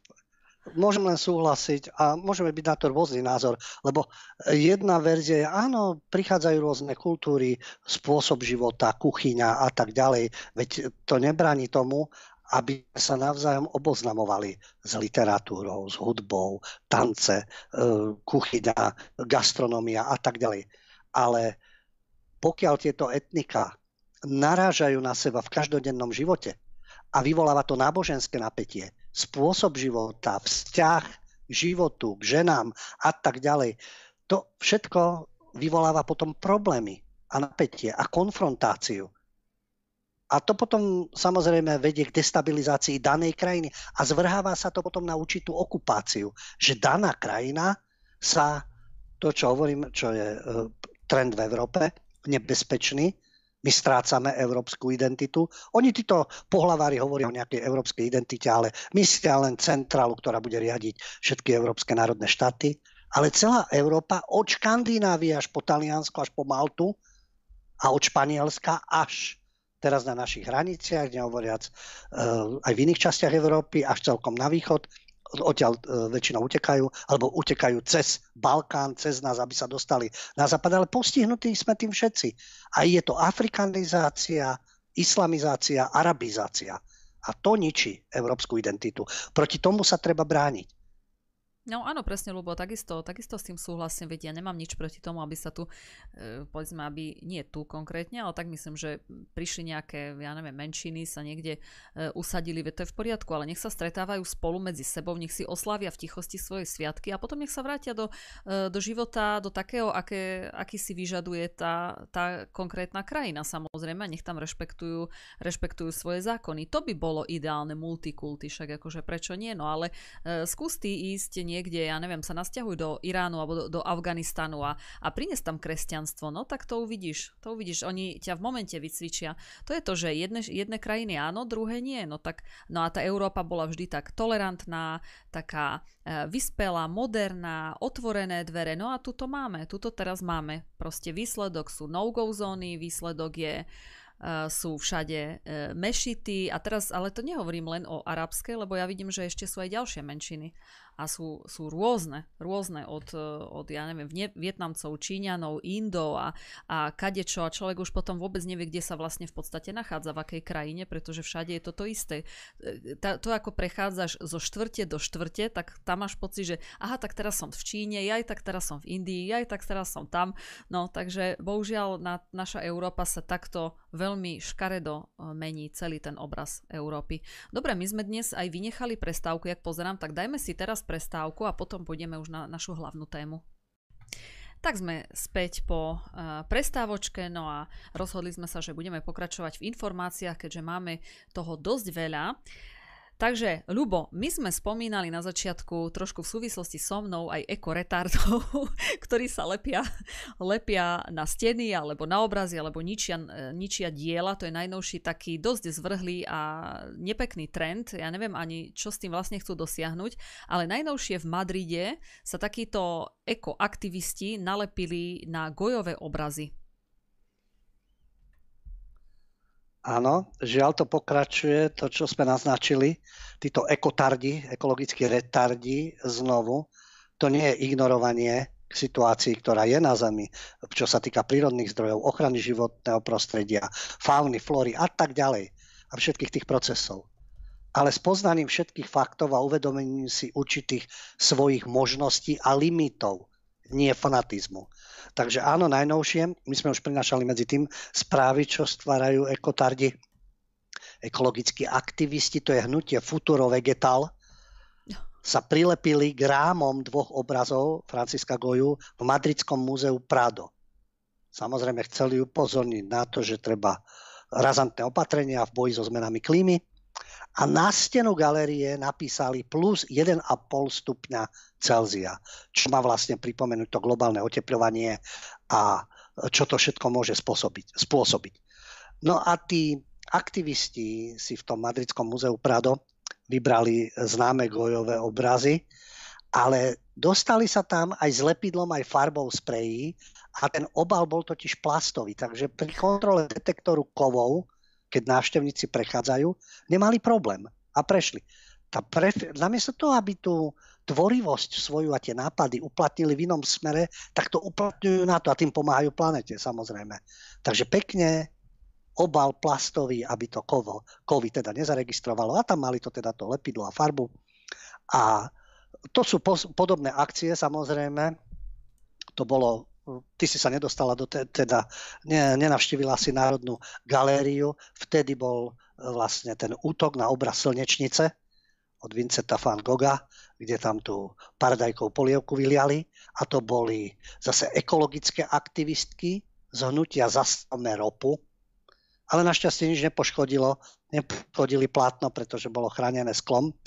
Zase v Postupí v Nemecku aktivisti zase zemiakovou kašou zaútočili na dielo impresionistu Clauda Moneta. No a v Holandsku boli zase dvaja Belgičania, ktorí sa prilepili k obrazu Jana Vermeera a poliali ho polievkou. A v Ríme zase poliali hrachovou polievkou obraz e, Vincenta van Gogha. No takže tieto akcie ako v rámci kultúry a umenia určite teda pomôžu Zemi a klíme, lebo teraz vlastne to všetkých vyburcuje tak, že budú robiť od rana do večera opatrenia proti cé ó dva, lebo títo ekoretardi si myslím, že spôsobia niečo iné, že ich ľudia budú mať plné zuby. A naopak. Možno, že nejakú, nejakých aktivistov agresívnych alebo fanatikov ešte vyprovokujú k ďalším akciám, ale paradoxne, predtým sa, neviem, priviazali ku koľajniciam, keď išiel vlak s jadrovým odpadom, alebo narežú nejaké elektrárne a podobne, alebo na mori pri love veľryb, samozrejme blokovali tie rybárske lode a e, takisto môžeme mať na to rôzny názor. Ale to ešte celkom pochopím, že si vyberajú tieto objekty a tam chcú na niečo upozorniť, hoci ich prínos je taký, aký je. Ale už navštevovať galérie a tam útočiť na obrazy a polievať ich niečím a čmárať niečo po stenách jeden a pol stupňa a podobne, no je to samozrejme asi aj ten duševný problém. Potom je to exhibicionizmus, to je teraz vybičované, sociálne siete, každý influencer, zoberieš mobilček, už streamuješ, už pustíš niečo a TikTok a Instagram, no tak je to také, aha, tu sme priputaní a prilepení a sme pri tomto obraze a okamžite zaujmeme a celý svet týmto rozhýbeme. No, ja si nemyslím, že z hľadiska ochrany zeme a životného prostredia je toto nejaká účinná účinná metóda, alebo že to je nejaký prínos. Ničiť kultúrne diela, aby som zachránil zem. Lebo v tých ich zdôvodneniach to je, že čo je dôležitejšie, nejaký obraz, alebo to, čo dýchame a život. A to sa musí vylučovať. Nech riešia niečo iné. Hm. A nie tým, že obrazy budú ničiť a údajne tým vyburcujú ľudí. No kto toto vymyslel, tak ako skutočne ako v, tom, v tej hlavičke asi veľa toho nie je a naozaj je to len o póze a nejako, nejakej sebastrednosti a exhibicionizme. Hm. No ja som, kým si ty rozprával, tak som sa snažila nájsť tú Futuro Vegetal, lebo to, toto ma veľmi zaujalo, to hnutie, už len ten názov idiotský, Futuro Vegetal. Takže, ale nenašla som, niečo, niečo vo francúzštine som našla, ale vôbec neviem k tomu nájsť, ale sto percent si to ešte, ešte načítam a pozriem doma, lebo to, to naozaj stojí za to, že čo sú tam za ľudia, čo sú tam za aktivisti, o čo im vlastne ide, lebo Futuro Vegetal, už ten názov je proste úplne úžasný, takže veľmi ma zaujíma, o akom svete oni snívajú, keď už takto. A ďalšia vec je, mne to vôbec nedáva logiku, pretože keď niečo chcú, oni chcú ako keby chrániť planétu, hej, alebo ja neviem, akože pl- proti k- globálnemu oteplovaniu. E, jednoducho chcú niečo chrániť a na druhej strane ničia. A ničia e, skvelé kultúrne bohatstvo, to je Vieš, ten kontrast je taký, že to je presne to, to liberálne zmýšľanie. Jedno kážem, druhé robím a myslím si, že všetko je fajn, lebo ja mám tú pravdu. Dobre. No žiaľ, no to je uh, ako odmietanie akýkoľvek diskusie, akýchkoľvek argumentov, lebo ja mám správne argumenty, ja mám správne fakty a tí ostatní sa všetci milia. Ja sa len uh, nepochybujem o tebe, ale čo keď si prečítaš nejaký manifest Futuro Vegetal, alebo neviem, vegetál, alebo keď sú to Francúzi, neviem, no tak toto stvárali v Madride. Ale prečítaš si ich manifest a tak ťa osloví, že vtrhneš do Slovenskej národnej galérie a tiež sa možno k niečomu prilepíš. No, lebo je to možné. Vieš, človek, človek mení počas života názory. No ja, veď. Ne, ja neviem, čo bude. Možno to bude naozaj tak ale silné, je, tak silný áno. dokument, že... Veď človek má právo zmeniť názor, pokiaľ, ja som to už viackrát opakoval, na tom nie je nič zlé, keď zmeníte názor. Ale na základe čoho? Na základe určitých faktov, poznatkov, niečo, čo som doteraz nepoznal, nevedel, bolo mi zatajované, bolo to skresľované, bo neinformovali ma o tom. A ja na základe týchto poznatkov zmením svoj názor, dajme tomu, na daného človeka, na daný systém, na spoločenské pomery, na fungovanie um, určitej komunity alebo ich spôsobu života na základe toho, že sa dozviem niečo, čo som doteraz nevedel. A vtedy zmením názor. To je pochopiteľné. Ale zmeniť názor na základe toho, že budú z toho peniaze, bude z toho kariéra, umožní mi to nejaký postup ďalší, alebo sa tým len zviditeľním a upútam pozornosť a zase z toho niečo vytlčiem, nejaký honorár, nejakú pozornosť, nejakú kariéru, zabezpečím sa a podobne. Zo zištných dôvodov meniť názor je pokrytectvo. Hm. Ale zmeniť názor na základe toho, že sú fakty, argumenty, životné skúsenosti napríklad, tak to vôbec neodporuje tomu, že ten človek nie, nemusí byť ako nejaký kariérista alebo nejaký vypočítavec len preto, že zmenil názor. Otázka je prečo. No presne tak, ako hovoríš, ale ja si preto nemyslím, že by futuro vegetalisti zmenili môj názor, pretože ja už vidím, akým štýlom oni, oni bojujú za tú nejakú svoju pravdu a už to sa mi vôbec nepáči. Ako nehovorím, keby, keby boli nejaké, ja neviem, inteligentné debaty alebo by organizovali nejaké semináre, aby, aby predstavili verejnosti, že ako, ako chcú bojovať, ja neviem, s klímou alebo ako vidia nejaký problém v tom, tak to nepoviem. To by som si možno išla ešte vypočuť, ale takýmto štýlom. Ale na druhej strane si, si treba len všimnúť, aká veková kategória sú títo aktivisti, čo sa kdekade lepia. To je tak od štrnásť do dvadsaťpäť. To sú, to sú tá, tá najzraniteľnejšia veková skupina v podstate, ktorá uverí doslova všetkému. No a tak, ako ty si povedal, je to taký aj rebelizmus, je to nejaká extravagancia, chcú sa vym, vy, vyčleniť, vymýkať z tej, z tej spoločnosti, takže u nich to je podľa mňa čistá rebelia. Lebo keby si sa ich opýtal na na minus jeden a pol stupňa Celzia, tak ja verím tomu, že deväťdesiatdeväť percent by ti nepovedalo do hĺbky, o čo vlastne ide, lebo by to ani si nevedeli, podľa mňa. Otázne je, otázka rebelie. To je dobré, keď mladí ľudia rebelujú a nie sú spokojní a chcú nápravu veci, ktoré nefungujú alebo zlyhali. Čiže za každú cenu, čo bolo doteraz, tak všetko s ničím rozbijem, lebo doteraz bolo všetko nesmyselné a ja som prišiel na svet a ja teraz viem, ako to bude najlepšie. Nie. V tomto rebelia, alebo v kultúre, v umení častokrát nie. To je rebel, lebo tam sa ožral, tam sa nafetoval, tam si stiahol gate, s tým sa vyspal, ja neviem, tam sa vyprázdnil a tak ďalej.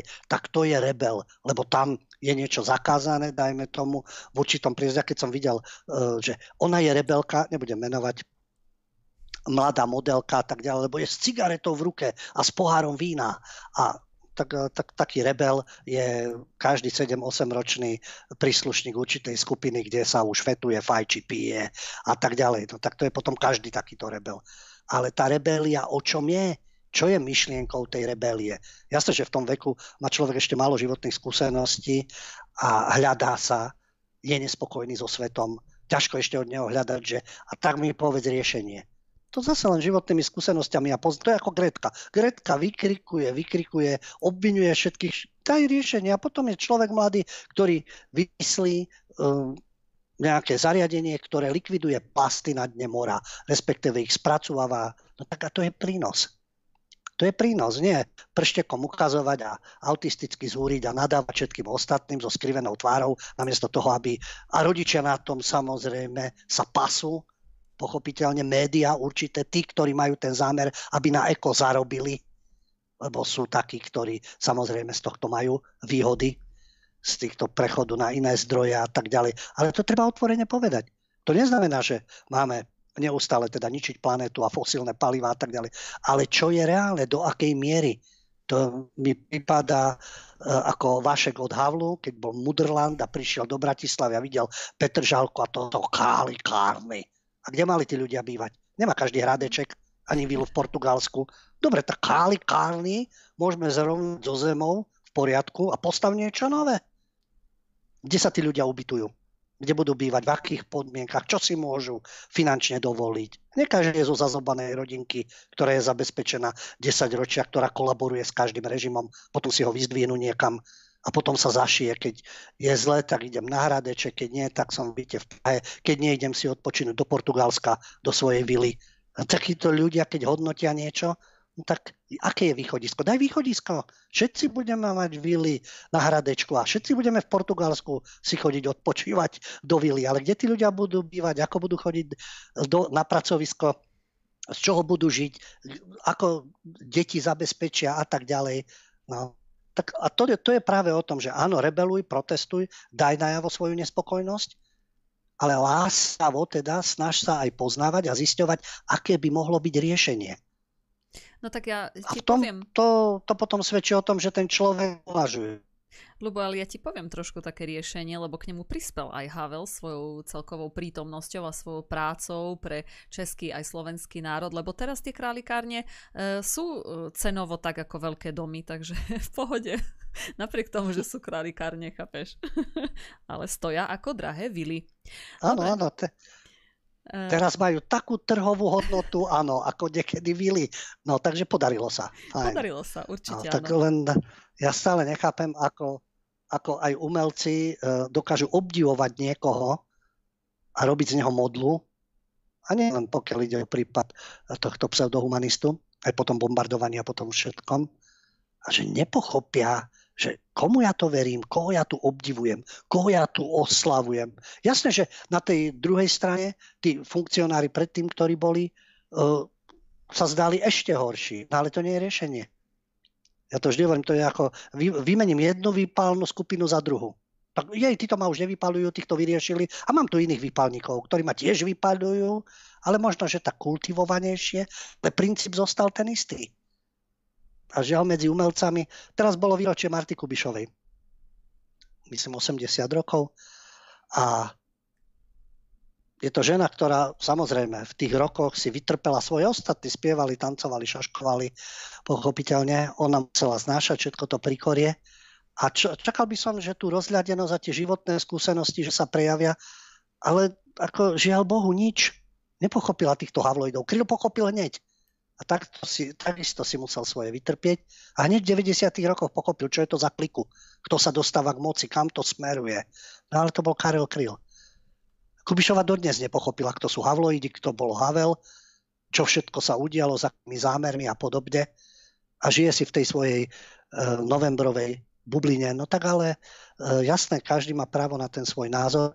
Ide len o to, aby protežoval a nepropagoval jeden jediný názor a jeden jediný postoj a všetko ostatné je nepriateľné. To tu už bolo. A tí ľudia, ktorí toto kritizujú, to dnes uplatňujú. Žiaľ. Žiaľ, veru. Dobre, poďme ešte stihnúť poslednú takú informáciu, ešte máme trochu času. My sme sa bavili o tých, o rôznom, o, ja neviem, o Netflixe, o há bé ó, aké teraz filmy a rozprávky natáčajú a hlavne teda o tých obsadeniach hercov. No a máme tu ďalší skvost, ktorý bude mať premiéru budúci rok dvetisícdvadsaťtri, no a bude to Malá morská víla, no ale pozor, tú mo- Malú morskú vílu bude hrať Halle Berryová, takže... Teda ona nie je Baileyová, to je Baileyová a to je afroamerická mladučka herečka. No takže Teraz som pozrela trailer ešte pred reláciou a poviem ti, Ľubo, že nebolo mi z toho veľmi dobre, lebo vôbec sa to tam, totálne sa to tam nehodí. Takže čo ty hovoríš na to?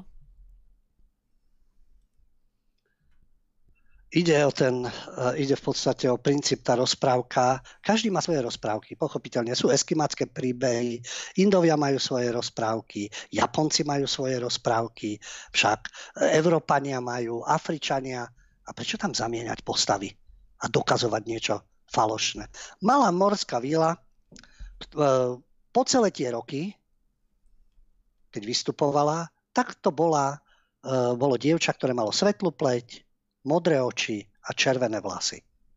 Dnes sa z politických dôvodov od toho musí ustupovať.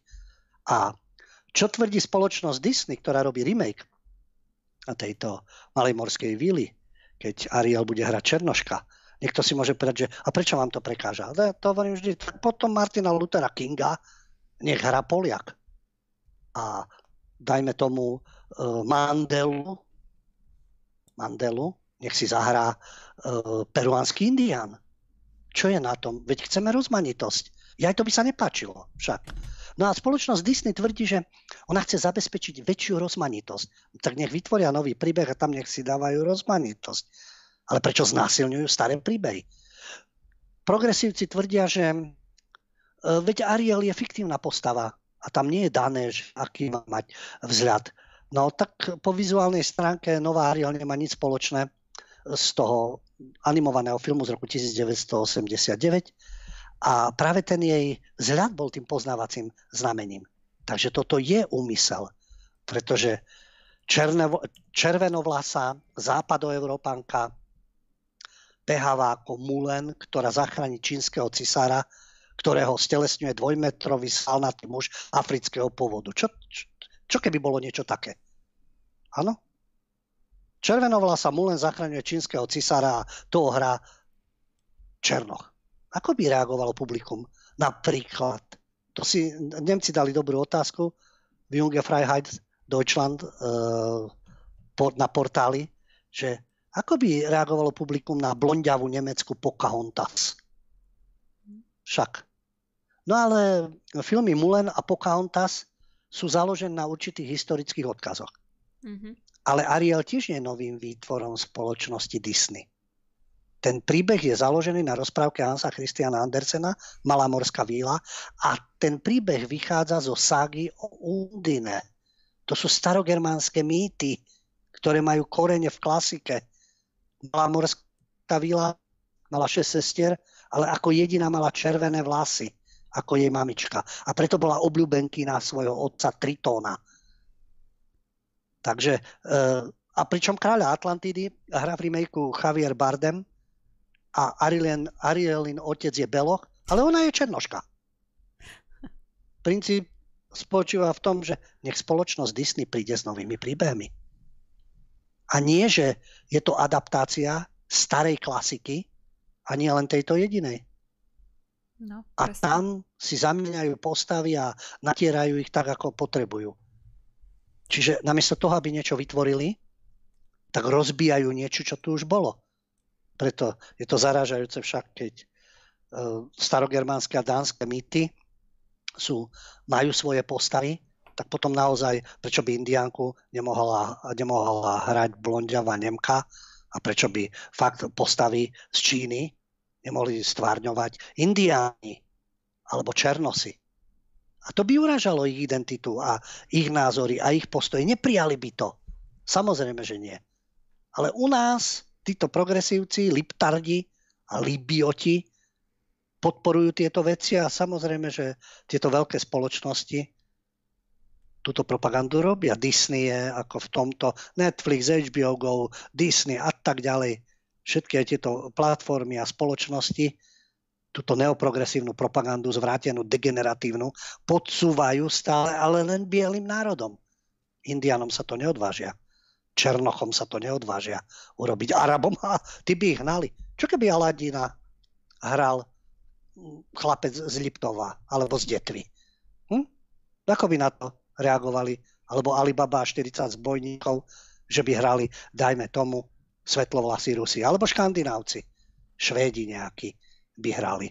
Neviem, a Arabi by to v živote nepripustili a v živote by sa niečím takým nezaoberali. Nehovoriac o nejakých tureckých príbe- príbehoch a ich sultánov, že by hrali napríklad, dajme tomu, Francúzi alebo ktokoľvek z európskych národov. Určite by to neprijali a nikto by sa to neodvážil urobiť. Jedine vo vzťahu k bielým európskym národom si toto dovolia tieto spoločnosti a tí, ktorí presadzujú, presadzujú túto pakultúru. Ináč, ja som, Ľubo, teraz ešte do, som sa dočítala takú zaujímavú informáciu, že po zverejnení traileru na túto malú morskú vílu, tak YouTube obdržala na tú upútavku jeden a pol milióna dislajkov, čiže ten palec dole, že sa to ľuďom nepáčilo. Čiže jeden a pol milióna ľudí ako ukázalo svoju nespokojnosť. No a hlavným dôvodom bol výber hlavnej hrdinky, však samozrejme, ale namiesto toho, aby sa zamysleli nad tým, aby sa Disney zamyslel, že ako to asi nebude dobre, tak odobrali to tlačítko dislajky na YouTube. Takže tak to vyriešili. Jasné. To je také demokratické. To je také, áno. To je, vidie, to je vidieť ten prístup. Eš, ešte, ešte mohlo byť, že zistiť si tých jeden a pol milióna dislajkerov a obviniť ich z rasizmu, xenofóbie a stíhať ich nejako a zastrašiť ich. To by bolo ešte, to by bolo ešte lepšie. No ale to, to, oni teda z, z, uprednostnili taký kultúrny prístup, zrušili diskusiu. To, to je taký... u nás pri niektorých článkoch média hlavného prúdu v politických záležitostiach, keď sa niečo týka marginalizovanej skupiny, tak tam sa zruší diskusia pre istotu. No lebo ľudia sú nenávistní a uh, nechápu a sú netolerantní. A toto je tolerancia? Robiť z malej morskej víly obyvateľku takého amerického černovského geta alebo z Harlemu niekde a podobne. Veď nič proti tomu, veď oni majú svoj život a svoje prírody a svoje filmy. Čierny panter teraz najnovšie zase, Marvel, a tam sú všetko černosy a černovská história, teda je to samozrejme vymyslený príbeh, ale všetko hrdinovia, ríša a tak ďalej. Jak je to možné? Že to niečo také funguje, nakrútil by niekto bieleho bojovníka. Alebo áno, teraz ide seriál, teda Vikingovia sú teda mimoriadne populárni, tam ťažko mohli dať černochov, pochopiteľne, alebo Indov, alebo Japoncov, alebo Číňanov, asi ťažko to spropagovali, ale tých iných, do tých duší to zanášajú tieto nezmysly, lebo už bratia Grimovci a Andersen a podobne už neviem akého pôvodu budú, čo si vymyslia títo prekrúcači kultúry. No ináč, lebo to je presne tá liberálna demokracia, keď ti zablokujú, komen- alebo ešte to je lepšie, zablokovať komentáre, že ti nechajú len tie krásne. No a to má napríklad aj naša pani, pani toho času, prezidentka, tak ona takisto, keď naťukáš jej Facebook, tak je všetko. Potom vidno, aká je brutálne obľúbená, však tam nie je jeden negatívny komentár, predstav si, veď všetci ju majú radi, to je, to je úplne nepochopiteľné vlastne, že ja, ja neviem, ona je snáď druhý Kim Jong, sa mi tak zdá. No, to je z tvojho pohľadu, ale určite sú okruhy fanatických obdivovateľov, čo aj sú. Ale veď fajn, tak potom naozaj nemôžeš potom posudzovať, keď zruší čokoľvek a sú tam len pozitívne ohlasy, ale veď ona je, pokiaľ to robí niekto, súkromná osoba, nech sa páči. Ale pokiaľ viem, ona tvrdí, že je prezidentka všetkých občanov, všetkých, nie len tých, ktorí ju zvolili, tých milión, zo štyri celé štyri milióna voličov, takže mala by dať priestor všetkým. Nemusí tam diskutovať, veď samozrejme nemôžeš s každým diskutovať. Môžeš dať svoje stanovisko, ale jednoducho necenzurovať tých ľudí. Všetko sa dá zneužiť. Jasné, že tam môžu byť vulgarizmy, sprosté odkazy a tak ďalej. To je vizitka tých ľudí. Mm-hmm. Pokiaľ niečo také používajú. A tí potom dehonestujú tú skupinu tých, dajme tomu, kritikov a odporcov, keď sa tam objavujú s, vul- s vulgarizmami. Alebo potom tam nedávať žiadne reakcie. Dobre, tak tam nebudú žiadne. No a je to, a je to vyriešené. No ja by som, Ľubo, ešte k tomu... Je to otázka prístupu. K tomu toľko myslím. Dodala, že e, pani Čaputová je je prezidentka všetkých občanov, áno, ale ja by som už konečne rada vedela, že akej krajiny, lebo ona odkedy išla do úradu, do nástup, nastúpila, tak ešte ani raz nepovedala, o akej, o akej krajine vlastne ona hovorí. Ja jej to neberiem, len ja asi do tej krajiny nepatrím, takže ja stále čakám, že konečne pomenuje tú krajinu, kde, kde je prezidentka všetkých, takže ja neviem ako ty, ale ešte stále čakám, no. Ja myslím, že sa nedočkáš. Čakať môžeš, lebo to nie je žiadne prekvapenie. To je vlastne, ona aj vystupovaním, dikciou a tak ďalej pripomína Radičovu. To sú tieto produk- produkty neoliberálne a týchto progresívcov, ktorí sa nevolali progresívci samozrejme. Ale tieto neoliberálne produkty, to sú na, oni to vždy z toho pohľadu, ten väčšinový národ, to už, to už je prekonané. Nie, my sa sústredíme na menšiny a na krajinu. Neexistuje národ, štát, nejaká identita a podobne. Nie, oni, ako hovoríš, ťažko sa dozvieš, že koho reprezentujú. Preto hovorím v úvode a zatiaľ na tom trvám, nie je mi to príjemné, že keď si preložíte, už som hovoril minule v po, do polštiny, že sme v dupe, to je hrozné, kde sme, no ale v D U P, lebo to je naozaj dúhovo-ukrofilný protektorát. A keď spomínaš tú osobu, ktorá je toho času prezidentkou, veď ona o ničom inom nehovorí. O ničom inom.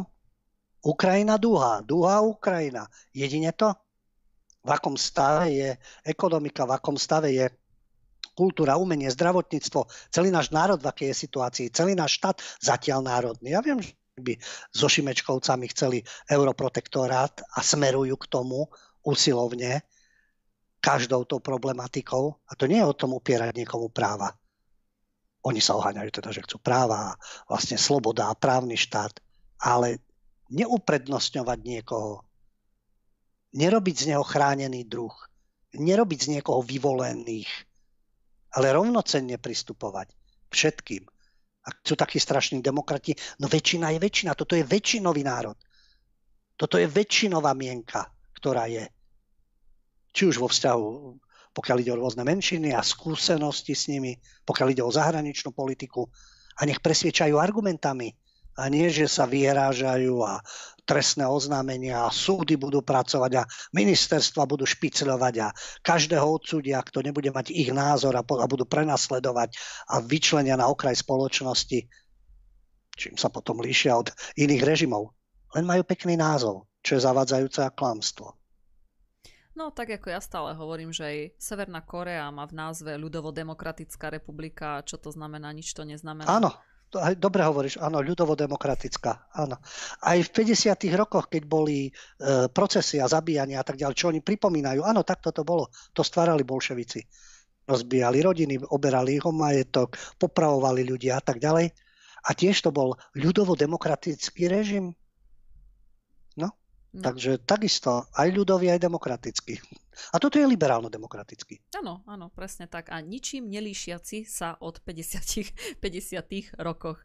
No veď teraz uvidíme, ako budeme vlastne v podstate e, fungovať ďalej, ako povedzme aj alternatívne médiá, aj všetko. Ja som, ja som na to veľmi zvedavá, že aké prostriedky zase budú používať, lebo už teraz sa kdekáde každý vyhráža rôznym tým ekonomickým zničením a bohviečím, no ale tak nevadí.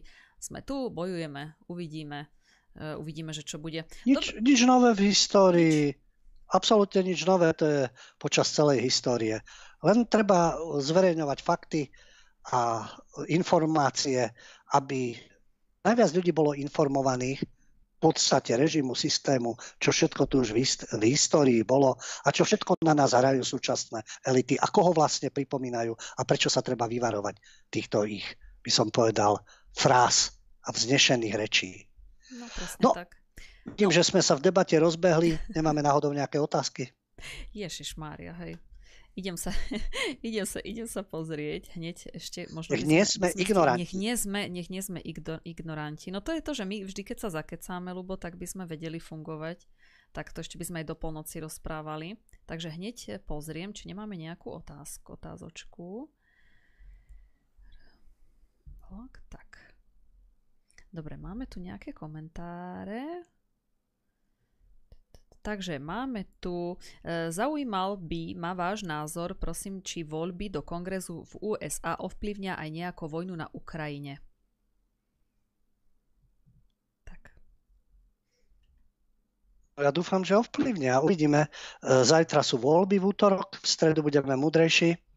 Ak teda republikáni získajú väčšinu v Senáte aj v snemovne reprezentantov a znemožnia Bidenovi rôzne jeho kroky, v tej predvolebnej kampani sa republik zastrajali, že myslím Spojené štáty, nie len na Ukrajinu a zaoberajme sa tým, čo je tu.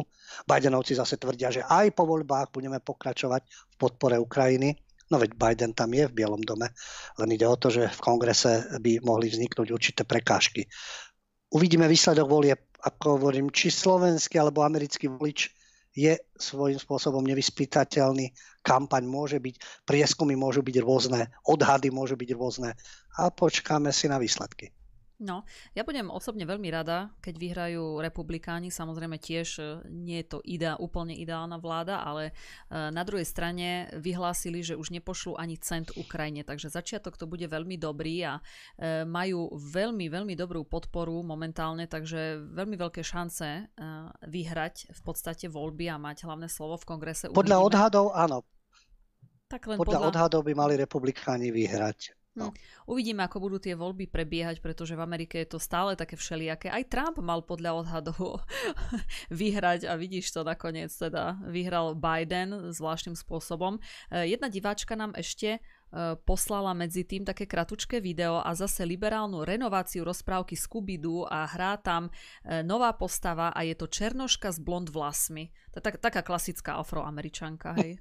Takže... Jasné, samozrejme. Takže asi tak. To ešte moje deti sledovali Scooby-Doo a mm. viem, keď som to vydával, že aké tam boli postavičky a uh, treba to všetko inovovať, pochopiteľne. No. Len ten opačný trend nie je.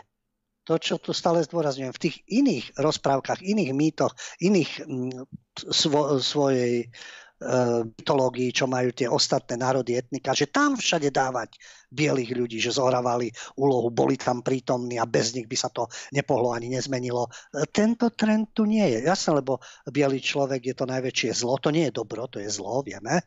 Tam, musíme rozlišovať, čo je dobro a zlo. To je presne stanovené. No, tak nie každý to takto rozlišuje, ako si to predstavujú súčasní držitelia moci. Tak, alebo ešte lepšie sa ospravedlňovať za seriály, ako napríklad tá S priateľov, ktorá napísala túto ságu, veľmi populárnu, tak zase napísať niečo, zahrať v deväťdesiatych rokoch a potom sa o desať rokov zase za to ospravedlňovať, že tam, že tam nehrali žiadny, žiadny černosi, ani žiadny, žiadne iné, teda menšiny, no tak to je tiež trošku z cesty. Dobre, tak ja si myslím, že... Dnešnú reláciu sme teda veľmi dobre naplnili, využili sme každú minútu, aj viac dokonca. Takže, David, ďakujem ti veľmi pekne, že si to prežil dnes s nami. Ako vždy, majte sa pekne. Dobre, Ľubo, a veľmi pekne ďakujem aj tebe za vynikajúcu debatu. Ďakujem za spoluprácu v rámci štúdia a naši diváci dúfam, že sa nenudili a bolo to pre nich obohacujúce. Aj tí, ktorí nás nemajú radi, tí, ktorí kritizujú, ale veď to k tomu patrí, tí, ktorí monitorujú, tí, ktorí neželajú nič dobre, tak dúfam, že sa tiež niečo dozvedeli, hoci nemusia meniť svoj názor, ale je zaujímavé vypočuť si jednu aj druhú stranu a vytvárať si potom svoje vlastné postoje. Ešte raz ďakujem za pozornosť, želám príjemný večer, príjemnú dobrú noc a počujeme sa, vidíme v piatok po stopách pravdy. Dovidenia, do počutia. Tak, Ľubo, ja na teba nadviažem, keď si už spomenul tých sledovateľov, tak e, ukončila by som to slovami, myslím, že Milan Lasica to niekedy takto rozprával vo svojej talk show, že ďakujem vám veľmi pekne, že ste nás sledovali a ďakujem aj členom ŠTB, že ste nás sledovali. Takže prajem vám ešte krásny, krásny pondelkový večer. Majte sa pekne, dovidenia.